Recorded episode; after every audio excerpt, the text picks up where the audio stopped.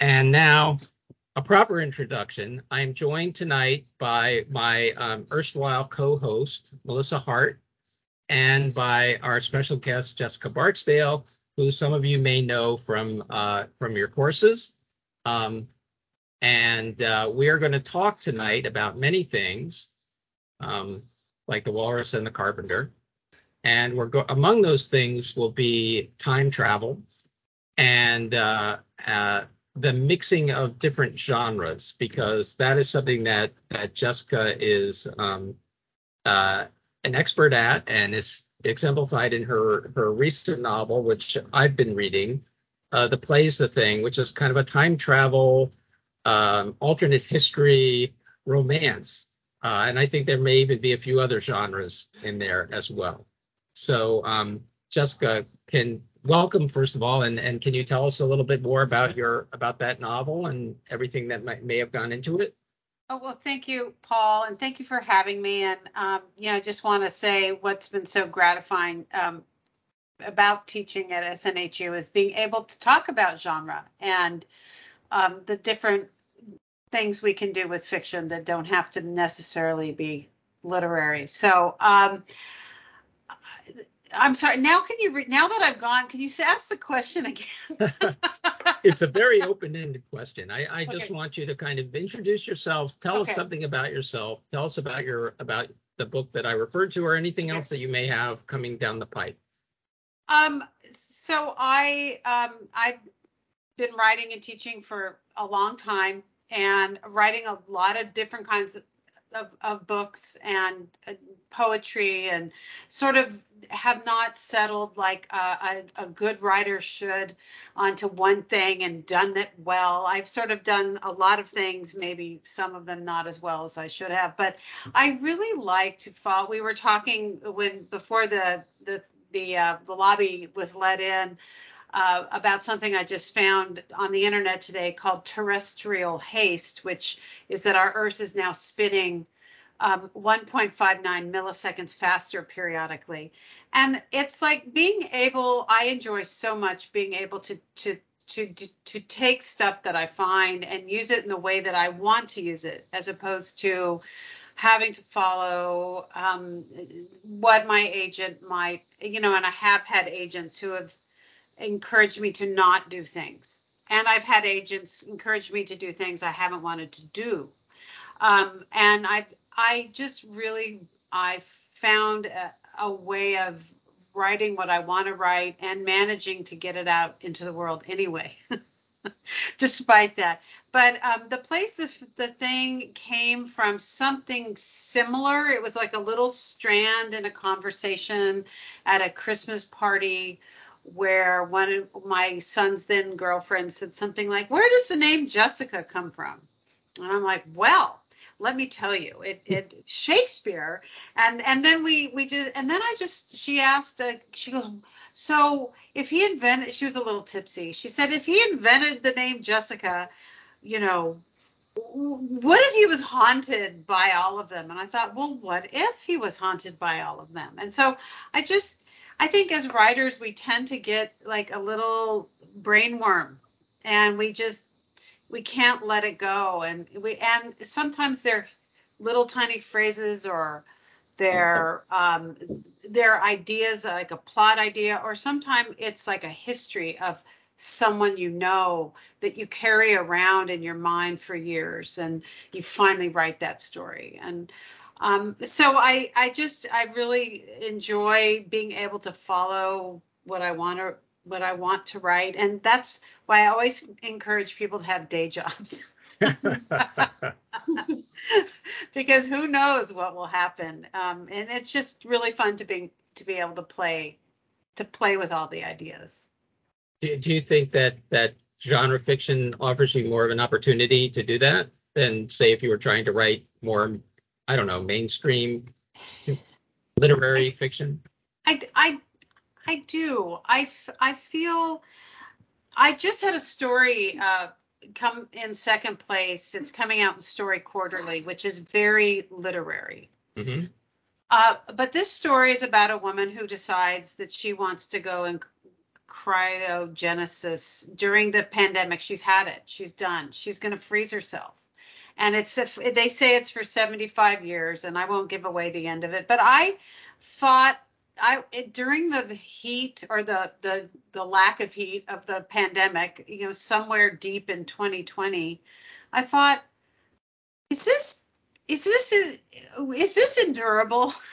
Can must one live through this? Um, and then I thought of something I heard a long time ago, and I don't know if it's true, but a friend of mine's mother told me that there used to be a grief therapy where they would basically sedate a, a person for a long period of time, like maybe a month, so that they can they could undergo their grief while unconscious. Wow. and I was like, so I put the two ideas kind of together. It's like I and so she basically says in the story, she says goodbye to her her husband and she makes all her plans and it's a it's little it's really not our it isn't our pandemic it's a pandemic in a few years. And she basically says and she goes off to portland is where i put the facility um, and the story goes on. But it's a, it's a good story. It's it's lit, it's written in the literary style but i got some feedback from some nice editors at nice journals saying, you know, we really like this. We really think it's great, but it's just a little too science speculative for mm. our for our taste. Interesting. And please feel free to submit some some of your best work. I'm like, well, that's the best work I have right now. I hate that comment. So I I I um I just didn't give up on it though. But so the, to answer your question, yes, literary markets are not quite as open. Some are and some aren't. It's opened up a bit. You know, famous writers will will sort of dip down and write a a werewolf story, or they'll dip down and do some vampires. Uh, but I, I I do think it's changing so that there's more acceptance of some of these tropes that we all we we love. We love a good romance vampire time travel story. I mean, most of us. well, I'm I'm definitely enjoying the plays the thing. Um, it's uh, let's talk a little bit about how you mesh all the genres together. Tell me about about that. Like, how do you decide on the proper balance, the the recipe, so to speak, for for your story. You know, you don't want to add a, a, too much of of the romance, perhaps, or you don't want to right. overpower it with with science fiction. So, how do you find the right balance for this particular story? You know, I came at it in a weird way. I had to use a the time travel trope to get my character there, and I I my favorite I used all my experience as teaching Shakespeare to to write the beginning of it because this is kind of a dream. This is a fangirl moment, right? I'm in Shakespeare's room finally. What do I get to say to him? What do I get to learn about him? What do I get to know? But I had to get him there, and so I've I've read a lot of time travel books, and I decided that I would just okay. So in terms of that rule or I wasn't going to go overboard with explaining the time mm-hmm. travel. I would go at it as if being my character. She doesn't know how she got there, and really, I didn't either. Right. And, and, it, it, in a way, it doesn't matter. Right. Like there's no, there wasn't a key. There was no, you know, nothing she had to touch. People kept telling me, well, what's the object? What is the? I go, I don't know. She's just there. so I, I end, um, I, but I figured I'd figure it out later you know, and just keep writing. I couldn't have it be um, a romance per se. I couldn't have all the tropes of a romance because Shakespeare has to stay in his time and he has to do what he needs to do. You're and you're bound by history. I'm bound by history. So that was kind of a good rule. That was a kind of a good recipe and then I I also you know I love I've written romances and I adore I adore them in some ways, but I didn't want to have to follow along with you know enemies to friends. There's a little bit of that in there, but it ends quickly, you know. So I was able to sort of move through what I know knew to to create it. And then whenever someone said, "Oh, you're info dumping," you know, there's the history, historical fiction part, you know, pull it out. Or if a number of people said, "How did she get there?" Explain the time travel. Okay, maybe I need to go a little bit more into that trope and work that. Um, and if, if is it oh it's too feminist at the end well then maybe i i played around with some of those ideas too so i guess my idea of the recipe is that readers are the recipe so my writing group my beta readers they really helped me tune what i was doing with the story that's that's amazing that's fascinating um, can I ask so, a question? Please jump in. I'm curious about how poetry informs your prose. That is such a good question, and and I think it informs. Um, it always informs my prose. I started as a poet, um, and I took a lot of classes. You know, I I just was able. Um, I took classes from Diane di Prima in the um, Bay Area. I took I took classes from um, a lot of very famous. You know, I was living at the time when I started writing. You know, it, you know, in the late '80s, early '90s, after I got out of college, I and had my kids. I felt like, okay, now maybe I can start writing. Um, I thought, okay, I, I have all these people available to me. So I my toolbox before I even started writing prose, I had just all sorts of, you know, description, specificity, metaphor, you know, line, the, the importance of the line in every word. It's it's helped me so much as a writer when I think about you know, I have a thing against repetition. I don't know if it drives you guys crazy, but it drives yeah. me insane. So, in my own writing and in others. So, if I, it's, it, poetry, I think, sort of keyed me into the the importance of the line, but then of the sentence and the, of the paragraph. It also trained me to read aloud. So, because mm. you know poets are all you know it's poems are short you can go to a lot of readings people will listen to you for two minutes and that's fine but i got into the habit of reading my stuff aloud mm-hmm. so um, i can i can hear my repetition or my my broken sentences or um, uh, but I continue. You know, I just keep keep. I'm right now doing a uh, poetry um, work uh, writing workshop with two Sylvia. It's online. It comes to me every day. I kind of tense every morning. I have to open my prompt. Like, what am I going to have to do? But I um I I do this constantly. It keeps me just energized. And then I'll find something like terrestrial haste in a prompt, and I'm like, oh, this is a story or a poem in the prompt like will become a, a prose piece and it'll become or it will become a flash fiction which can become a short story. So there's opportunities to take poetry other directions. You know i can take it into the prose world very easily. I i, rec- I always recommend my to, to my students in the writing classes to take a poetry class you know, fiction writers are kind of awful about poetry too. You know, they go, oh, it's poetry. Mm-hmm. You know, it's like, oh, I, I just know I can't do poetry. And it's like, of course you can. it's so great. Do you write poetry, Melissa? No, I did as an undergrad. That was my focus when I was getting a degree in literature.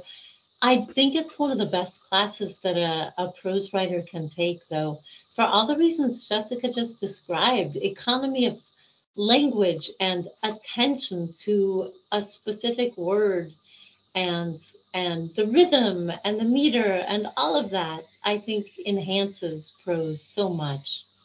But no i, I don't i don't write poetry. It, I, I, I, have to agree just, though. did it stop or do you just not go there? Do you just go right to prose yeah, I just go right to prose. I, I wonder how many how many fiction writers like me are are kind of failed poets. Because I oh. I started and I wanted to be a poet. When I was all all through college I wanted to be a poet. Um, and then I then I I met some real poets. And I realized I'm I'm not a poet, but I still have a love of words, a love of language, and I love you know I love to to to write. I love to write particular kinds of fiction, specifically speculative fiction. I didn't realize until until well into my college years that that was like a viable uh, way of of pursuing a literary ambition, right? Just like we were you were talking about earlier, Jessica, the the idea that that maybe literary journals are still a little bit um, gun shy or prejudiced against speculative fiction. Ex- except because the world is, you know, now that the big five are becoming the big four, and then, you know, that we have all these amazing indie publishers, I see daily on sub, like Submittable. Um, we need horror poems we need speculative fiction poems so there is there is a, genre there is a need and a desire for genre poetry i don't write genre poetry i mean i i don't really okay I'm sure weird things have happened in my poems, but I I've never written a va- I don't have vampires or I did write one about Frankenstein. I will say that. But uh, you know, I I think I was just thinking what a great class. Poetry for fiction writers and it would be uh, just a focus on le- uh, everything Melissa said. You know, um, and and how to then pull that into your writing genre, literary or not. And because I think what I find sometimes is, you know, teaching as I do at these, you know, where people are writing novels, that I think a lot of folks decide think they they can focus on the sentence later. You know, like I'm writing the story, I'm just going to get it down, I'm going to get everything in place, and I'm going to worry about the sentences. But my feeling is that the sentence is the engine of everything, and if your sentences aren't firing, then um, your novel's not going to fire. Your novel is not going to fire if you're sent if you don't have that attention. Um, but you know, I just keep banging my drum. Mm-hmm. Well, that that's interesting because so many of the, I mean, in in our MFA, we try to give students access to a lot of different resources, a lot of different approaches, philosophies about how to how to write a novel. Right. Um, some of them uh, espouse the the idea of um, just get it out. Yeah. You know, just yeah. get it out as as as fast and as unedited as you can. You know, um, but it sounds as though you you might have a disagreement with that approach. I don't have a disagreement really with that approach. Um, but sometimes I think it would be better if everyone had a better command of the sentence before they decided to do it.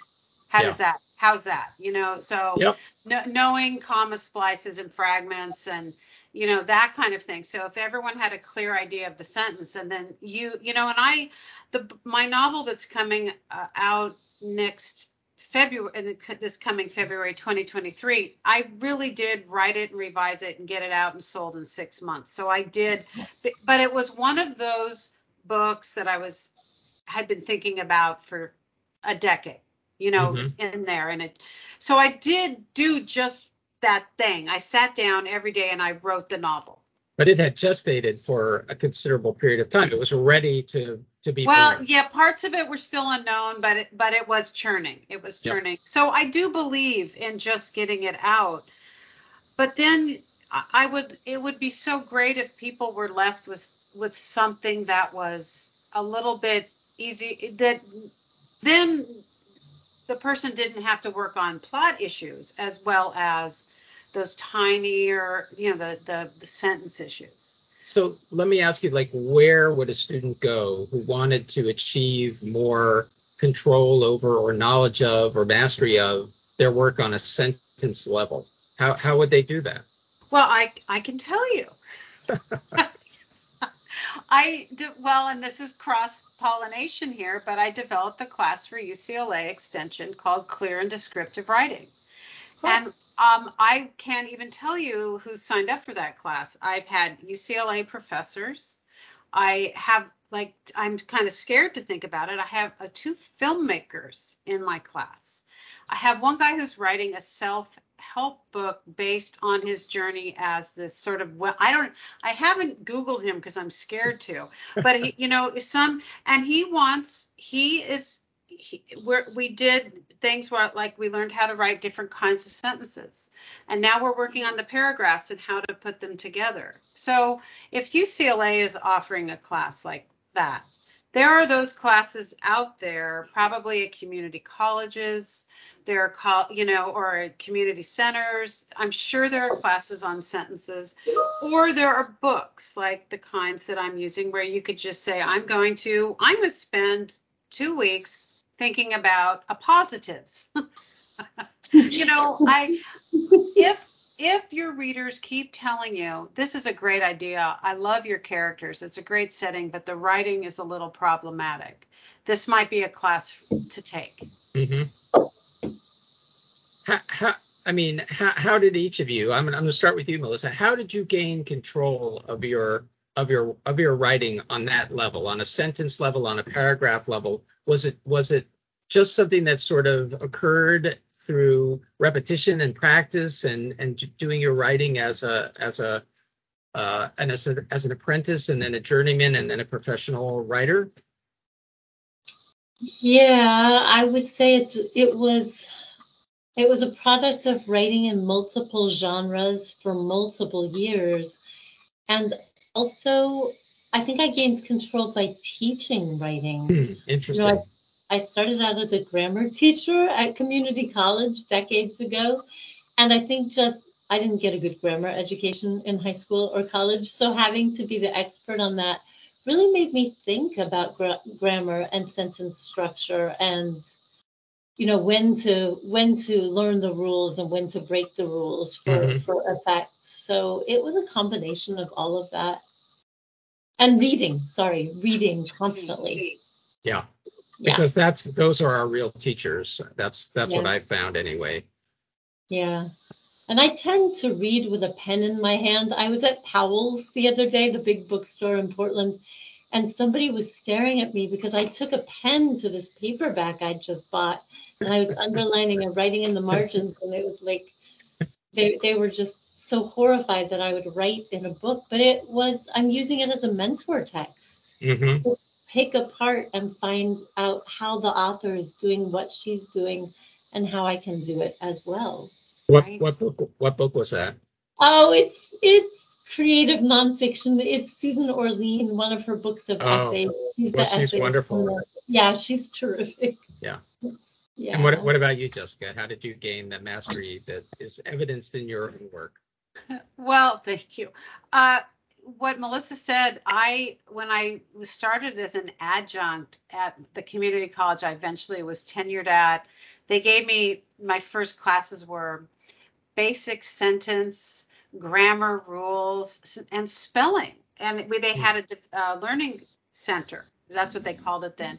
And going over and over and over and over all those rules because I I did take a grammar class in my master's my first master's degree and it was so hard because we are not taught the grammar rules necessarily you know, I'm taking it. I've been taking Italian for years, and I know the grammar rules. And and as I'm thinking about them in Italian, I'm going back and thinking about them in English, but I'm old now. And when I was young, it was just like, here's a sentence, and I was a reader. So when people started talking about grammar, I would almost wave my hands. It's like I, I understand grammar. I'm a I'm a reader. I, I know it. But teaching grammar, teaching sentence structure, um, thinking about punctuation, which I really like to do. Um, because I think, that's that's the poet poet part of you. To comma or not to comma?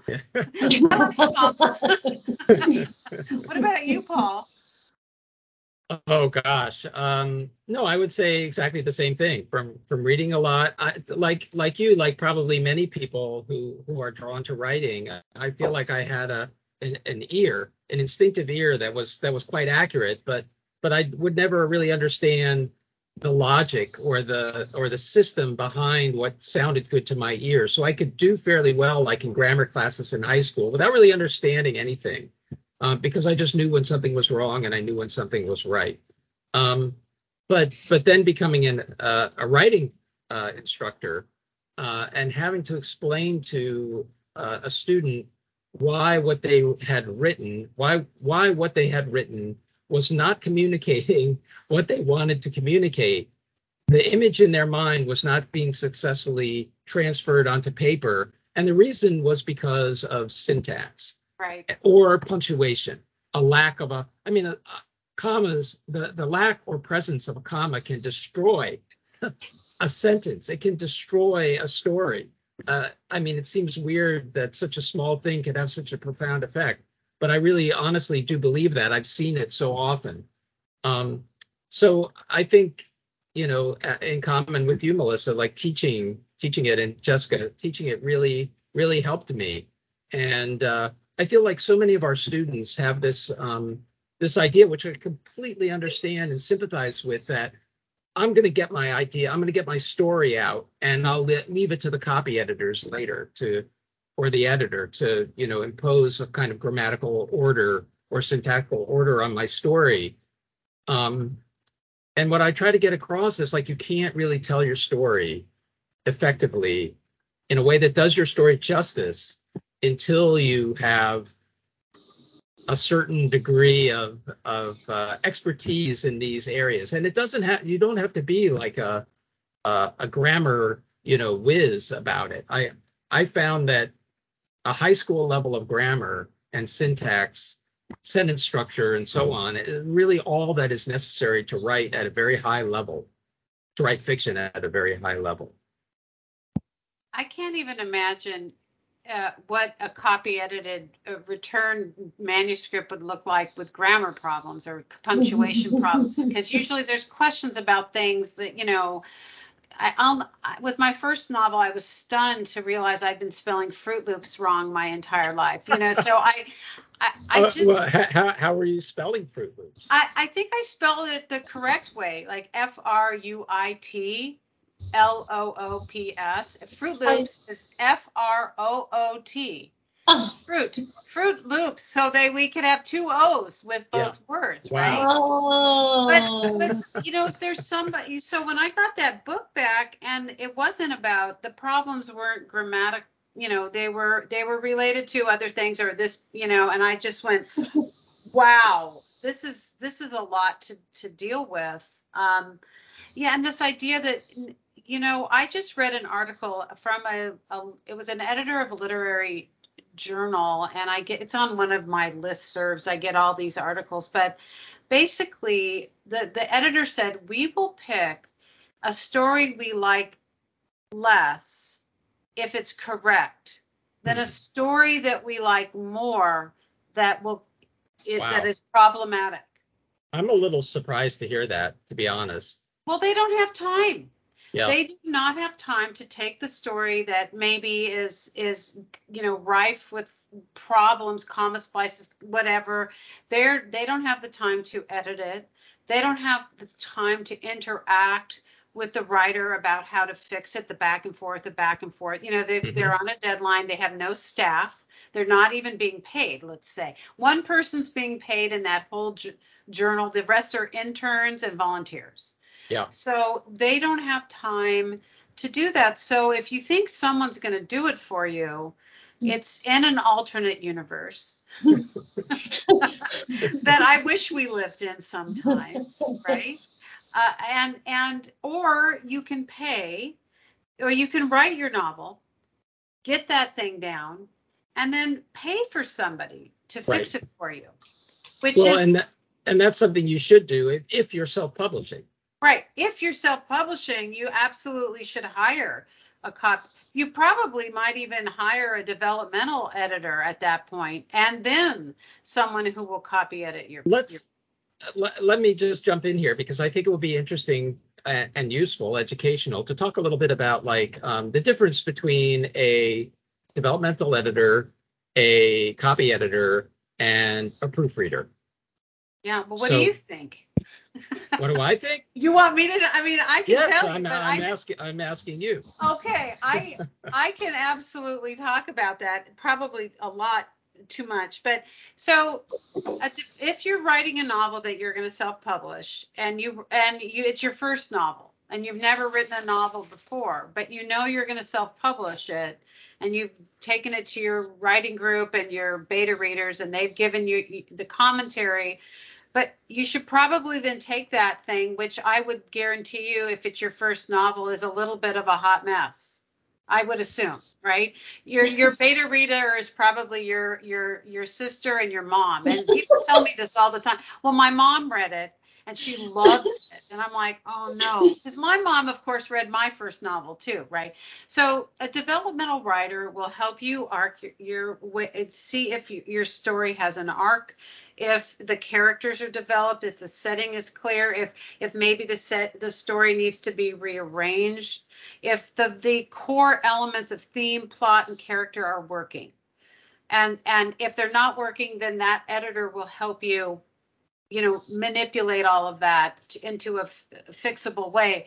The developmental editor will uh, and, and, sometimes developmental editors will also say i can also f- i will also reread this and then do a copy edit on that.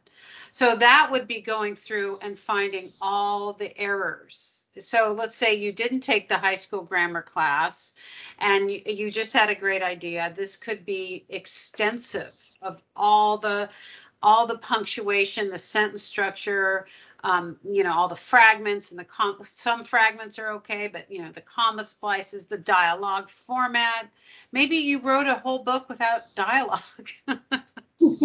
Whoops. I summarized it all. Okay, so maybe writing some dialogue and how to punctuate that um, and then getting all of that and giving you help with like the rules, giving you handouts, t- showing you hmm. sources online, you know, talking about MLA and all that stuff.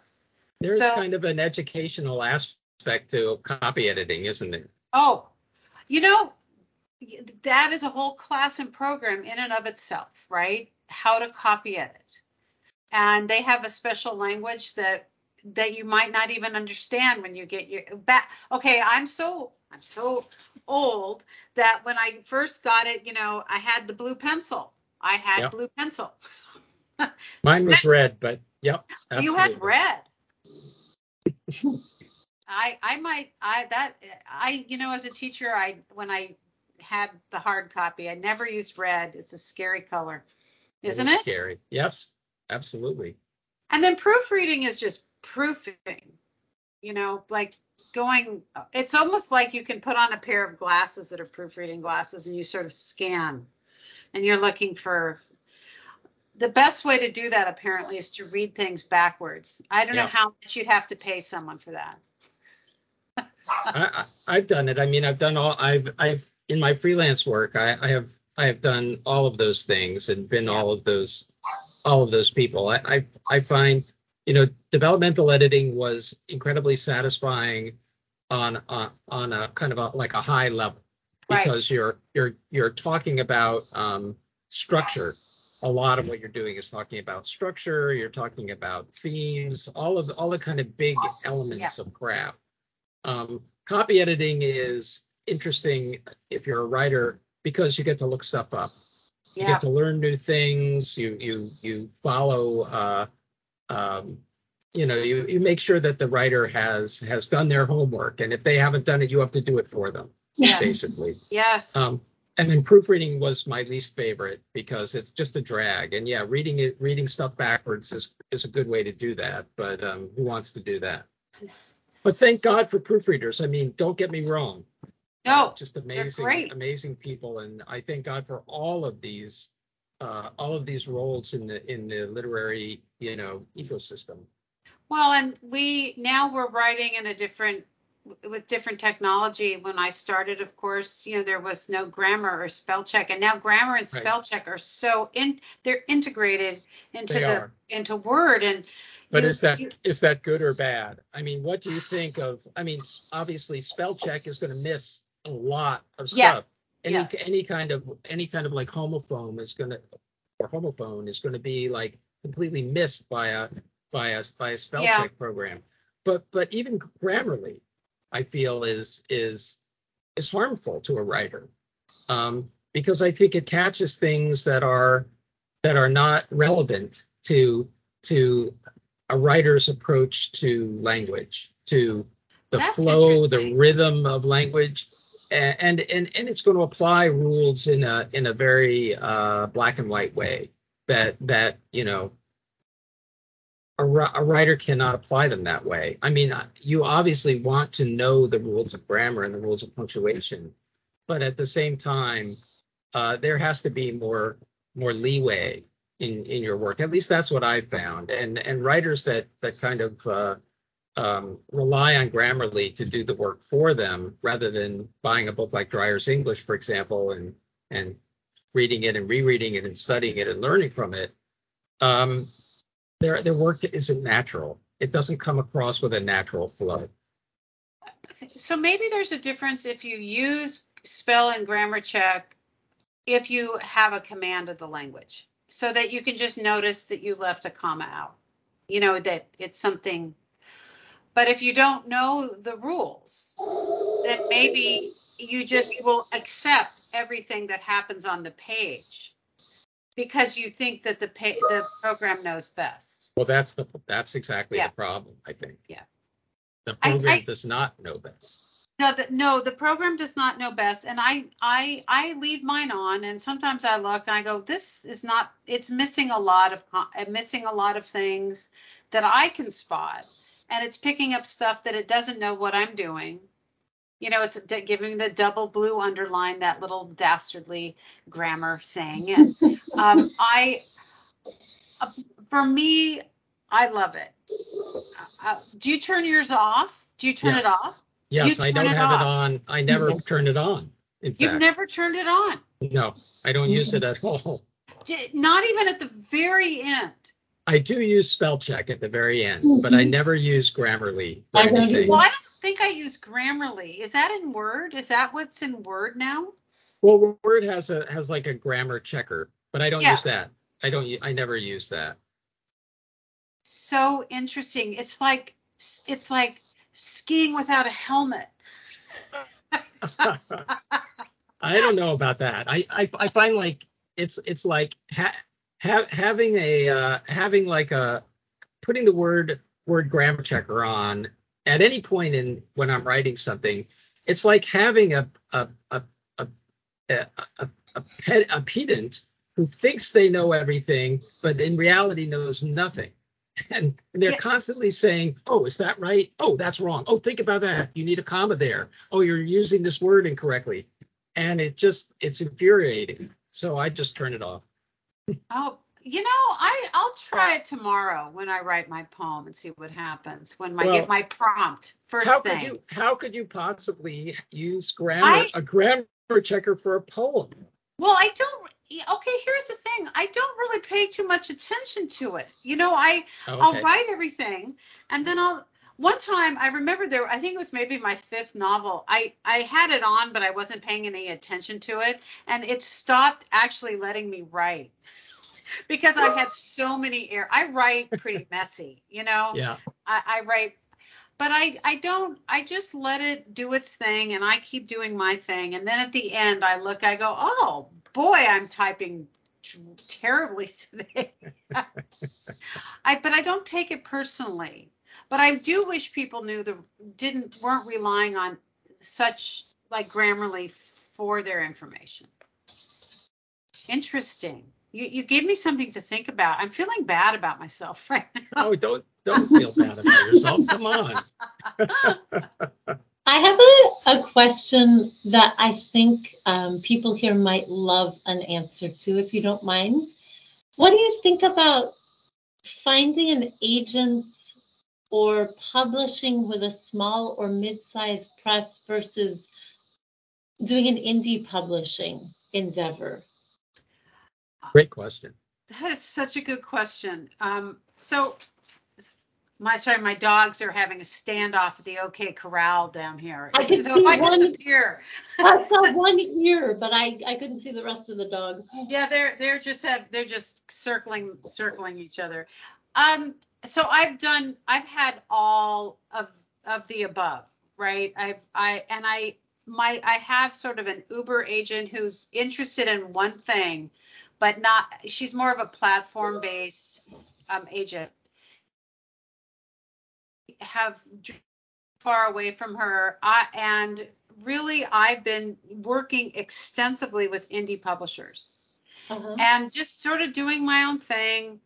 Um, I've also I learned how to do some foreign um, rights all by myself. I, I, you know it, when she finally split off, and I, I think in the beginning, like uh, in the beginning when I started writing, I am so glad I've had four agents, and I'm so glad that I had my first agent not really my second third or fourth i i oh. because they I, but my first agent she taught me a lot she taught me about the how what I didn't know. I thought I would just send her a book and then something would magically happen. And then I realized that just because she accepted me um, doesn't mean it didn't mean anything. It meant that my book then had to go out to submission to editors who would then do the same thing to me that other agents had done by rejecting my book. I was like, oh, I didn't know that happened. I thought agents were magical creatures that, you know, where they were fairies from another realm that would give me what I wanted.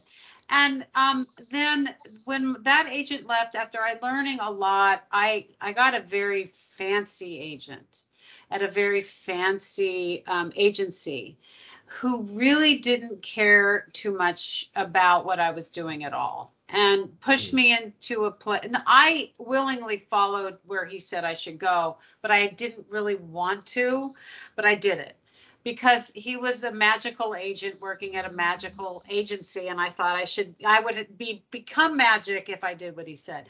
So um and and then just going through some interesting situations with a, an agent landing an indie publisher. And i sort of thought you know i think i can do that on my own. And i don't have to pay anybody anything because now i've learned a lot. Mm-hmm. and at this stage in the game um, I've developed relationships with editors and publishers and journals and people who are interested in doing things working with me. But I don't, I think it's better that I'm at the stage I am now doing some of this stuff rather than at the beginning when I didn't know what I was doing. And I was not young, I was just immature or ignorant of what what it meant to to be in the publishing game. So I, I think, you know, but you know, I have a student right now, a former student, and she's um, she's gone off into the stratosphere. Her name's Julie Clark, and she writes these kind of very tense thriller type things that time is of an essence and She's actually coming to my book group uh, via Zoom tomorrow uh, uh, because someone picked her book. I go, Julie, um, and so she's going to Zoom in. But um, she, you know, she waited. I mean, she was wasn't till 45, but she got an agent who then helped her do that. Her was her first novel. And she'd done kind of the literary thing where she's sending out short stories and getting rejected by journals. So she she needed that person to really help her. So a good agent is invaluable, can really teach you. But it's possible to survive on your own in the wilds if you do a lot of research and studying and do your homework and go to conferences and get an MFA and learn from your teachers and take it out there. There's a, a quest, question in the chat that I think um, is a good follow up to that. Um, this is from Janae, and, and they ask, besides the small list on Query Tracker, what's a good way to find small indie publishers that accept unagented submissions? This is a great question, and I tell my students about all the well. I think for one, submittable.com is is the is just it's a big giant overarching submissions site. So and indie publishers will put their um, they're what they want up there, you know, and and it, it there and submittable. So many publishers, big and small, indie big and indie small, and sometimes even big, um, have a submittable port that they yeah. use. Uh, so I, you know, in in the top um, left hand corner of submittable is something. It says discover. Click on discover write in the the search bar, write in what you have. Horror novel, fantasy novel, you know, coming of age novel, uh, you know, and click. And you will be surprised how many indie publishers will be there ready to take your submission for a contest or for a fee. Sometimes they don't even charge. And and you can you you can get your novel out there. One thing that especially if it's free, one thing that's really great about submitting your novel is that um, you can get a response to your novel. Like so, you might get a if you get a, a response that says thank you for your submission. We wish you well with your writing journey. Um, you will know that your novel is maybe not working very well. You may get a tiny hint, and then if that if you get something like that a couple of times, you might be spurred to go getting a developmental or a, a copy editor or getting a read from somebody. If you get a long personalized letter from an, an editor who says, you know, we were really on the fence about this, but you know, we really like work that's a little more experimental than what you have, then you know that your your novel is firing. Maybe that would inspire you to to write a couple queries to agents. Mm-hmm. To you know, you might get some hints there's also um, a site called newpages.com. New Pages does it, it isn't as extensive, but it lists a lot of contests, book, poem, essay, all genres. You can find it there. Uh, and duotrope.com yep. is another one. For five bucks a month, you can join. You get the skinny on a lot of agents are also on Duotrope. Um, so you can you can the, the agents have a page, and if you want to go more back, you know, back toward, um, you can go to Publishers um. Publishers Marketplace lists these agents, and um, so you can start you can start figuring out what your novel's doing, where your novel should best go. If you got get a lot of offers, suddenly you sent out your novel three times, three indie publishers decide they need to have your novel, you might need to say to yourself, you know, maybe I should go up one more step here and spend three months trying to get an agent and see what happens. So yeah, yeah, yeah. Yeah, I mean that to me that would be the time to reach out to an agent. Right. Right. I absolutely. They're they're really really important. Uh, so you and mentioned you can do it on your own. you mentioned a lot of uh, you mentioned contests, you mentioned um, uh, opportunities to submit with a fee. I know this is a somewhat controversial um, uh, topic among among writers, especially in genre fiction. Uh, yeah. Like in speculative fiction, you know, there's that old saying that money flows to the writer. The writer does not pay; people pay the writer. Um, and that's gospel in the speculative fiction world but that is not necessarily gospel in the literary fiction world or in the romance fiction world for example. So what and this is another question i would direct to both of you like where do you come down on the idea of should writers pay to enter a contest? Should they pay a submission fee? Is it is it fair? Is it worthwhile Big And uh, the dogs have weighed in, obviously. Dogs say no.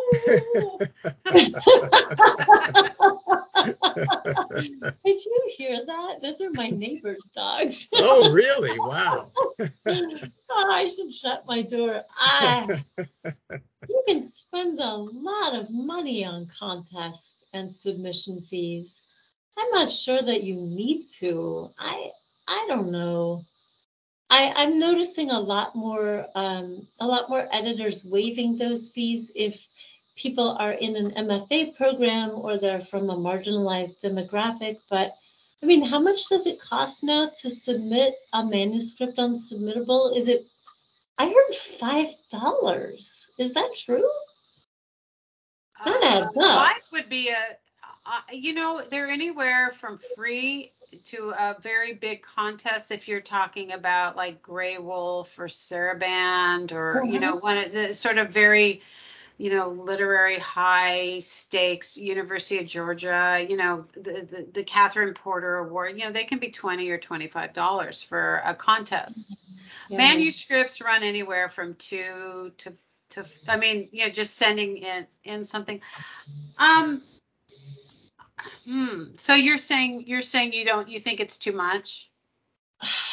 I just think in terms of our students who are in this program and maybe working one or two jobs. It, oh, sure. It, it adds yeah. up. It adds up. I'm not. I. I don't know. Yeah, it could be. It could be a real bar to to writers like our students who are who are, like you point who out, are paying for an MFA at this very moment. Among, yes, among among other things, and then they have this other, uh, you know, it's kind of an an obstacle in a way that that that's like, you know, it's favoring some writers over other writers, basically. Well, here's what you can do: you can go to Submittable, hit Discover, and write in no fee.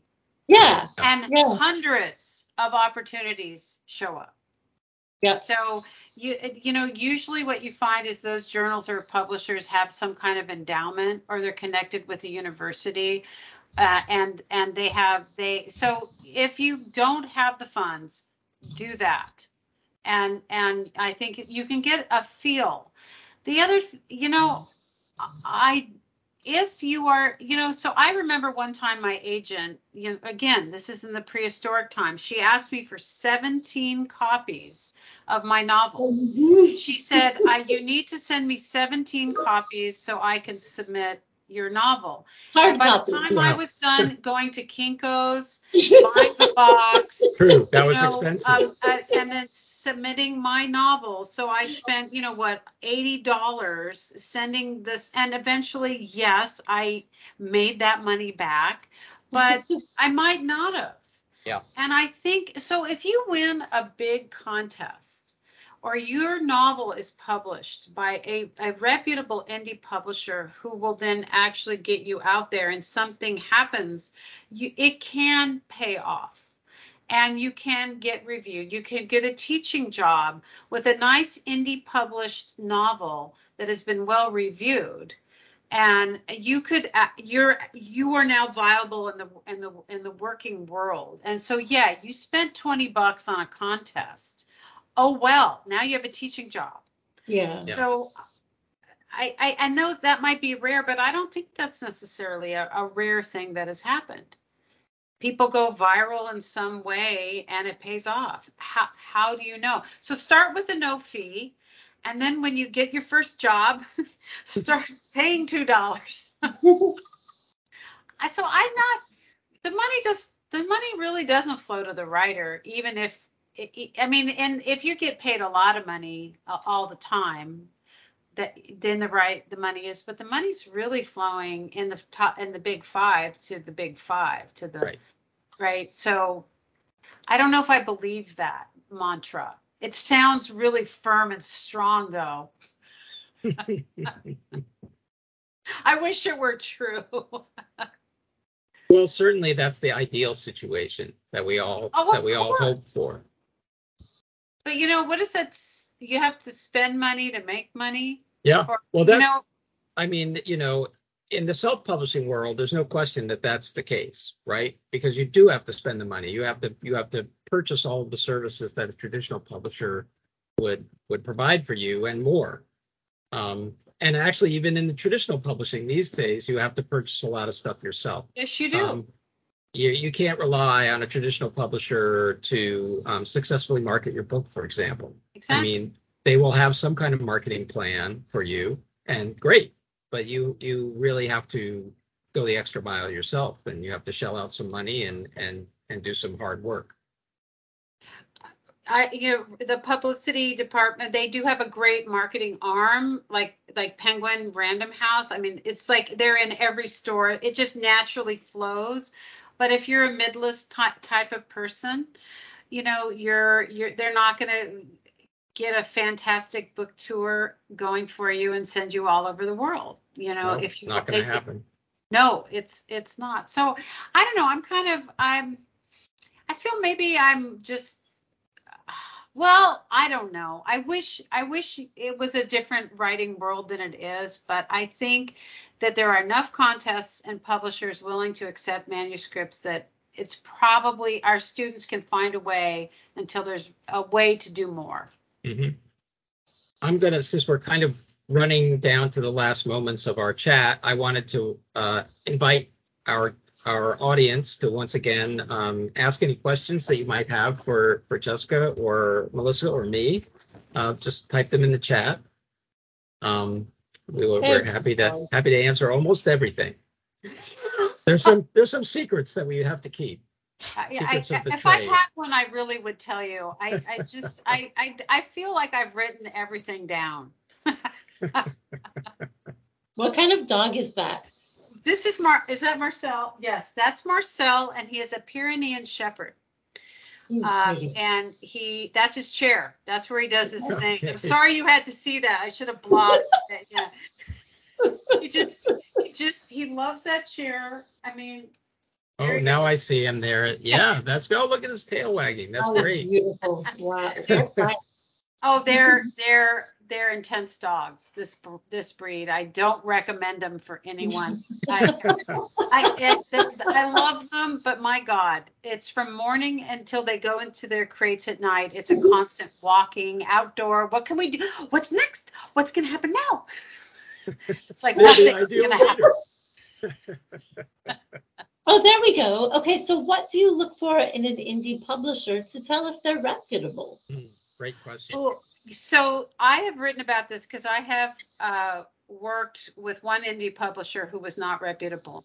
Mm. And I wrote a, a media. I, I, I, sort of don't know if I should shame shame the per, the the publisher. Um, uh, uh, in the I can should I should I shame should I shame? I think a, a, little shame can be a healthy thing, but it, I'll leave it to you. Okay, so I and it's a book I really love, and they did publish it, and it worked out. It's it's Urban Farmhouse Press, and they had a great website. And I actually wrote to one of the. This is the one of the things you can do. You can write to one of the authors who have been published by the mm. indie press and ask question. Now I happen to know this writer, and she told me her experience and um, she she actually was a student. Of, she taught at UC Riverside and was a student of mine at UCLA. And I thought, okay, she knows. Well, weird things started happening. The pub date kept moving. Mm. Um, I never got the proofs. You know, stuff stuff wasn't right. But it finally sort of got right and it happened and it never was good. It was never good. He actually never gave me all my advance. Oh, that's yeah. terrible. Yeah. So, um, I, I my son, uh, son-in-law is a is a lawyer. I got out of my contract. I was able to uh, self-publish the Kindle version and um, take back everything, but I wrote about it on Medium. Oh, I wrote a long article, and um, I cannot tell you how many people have contacted me from that one article. And they don't, they're even, writers want to be published so badly. They want it. They want it. They need it. They don't want to hurt. They don't want to cause waves. And so they never write their comments in the in the comment. They just write me a message. Um, so if you want to know you st- you write to more than one writer. don't write to someone you know who's been published. Write to somebody you don't know who's been published by that press. Ask them, and I can guarantee you that that writer will write you back. So what happened was three or four other writers and I wrote to got found each other online. We banded together one person wrote to Duotrope, one person wrote to New Pages, one um, we wrote to all these people to explain what had happened to us. And Urban Farmhouse um, Press was canceled a little bit, but not quite. This one guy who wrote to me last week said he was accepted by them four years ago, never oh. heard from them, and got a rejection wow. letter from got a rejection, a form rejection letter from him the week before. Oh. So at Google, Google the Google the heck out of the of the press. So I'm working with somebody right now who I will un, not shame. I'm working with a guy named Bill Burleson from Flexible Press, and I I mean, my God, he accepted my manuscript. We were on a Zoom the next day. Every single thing he said he was going to do, he did. Well, he's got the back copy, the cover's going. He gave me all these options, just like a publisher should. Mm-hmm. And, and at AWP, he took us all out to dinner. I'm like, oh my God. you know, I don't have to shame him on, a, uh, you know, anywhere. So, um, ask around. Yeah, that's great advice, and that that's where we're going to have to end it for tonight. Okay, well, thank you for letting Thank- me just blather on. This this was a this was a really great uh, episode of the chat. I think there was a lot of really useful information that came up here, and I I certainly have enjoyed it, and I enjoyed meeting your dog. Oh well, Yes, I Marcel, Marcel too. will be talking about you for days. He goes- He's been staring. You didn't know, but he was really staring. Melissa, it was great to meet you in person, uh, sort of in person. Yeah, you as well. I'll see you maybe in Portland. Yeah, maybe we can have a, a bookstore coffee date. There you go. To me. Wireside chat, bringing writers together. That's our Thank motto. you. Yes, there you go. All right. All right. Good night, everybody. thanks, thanks everyone. Bye. Bye.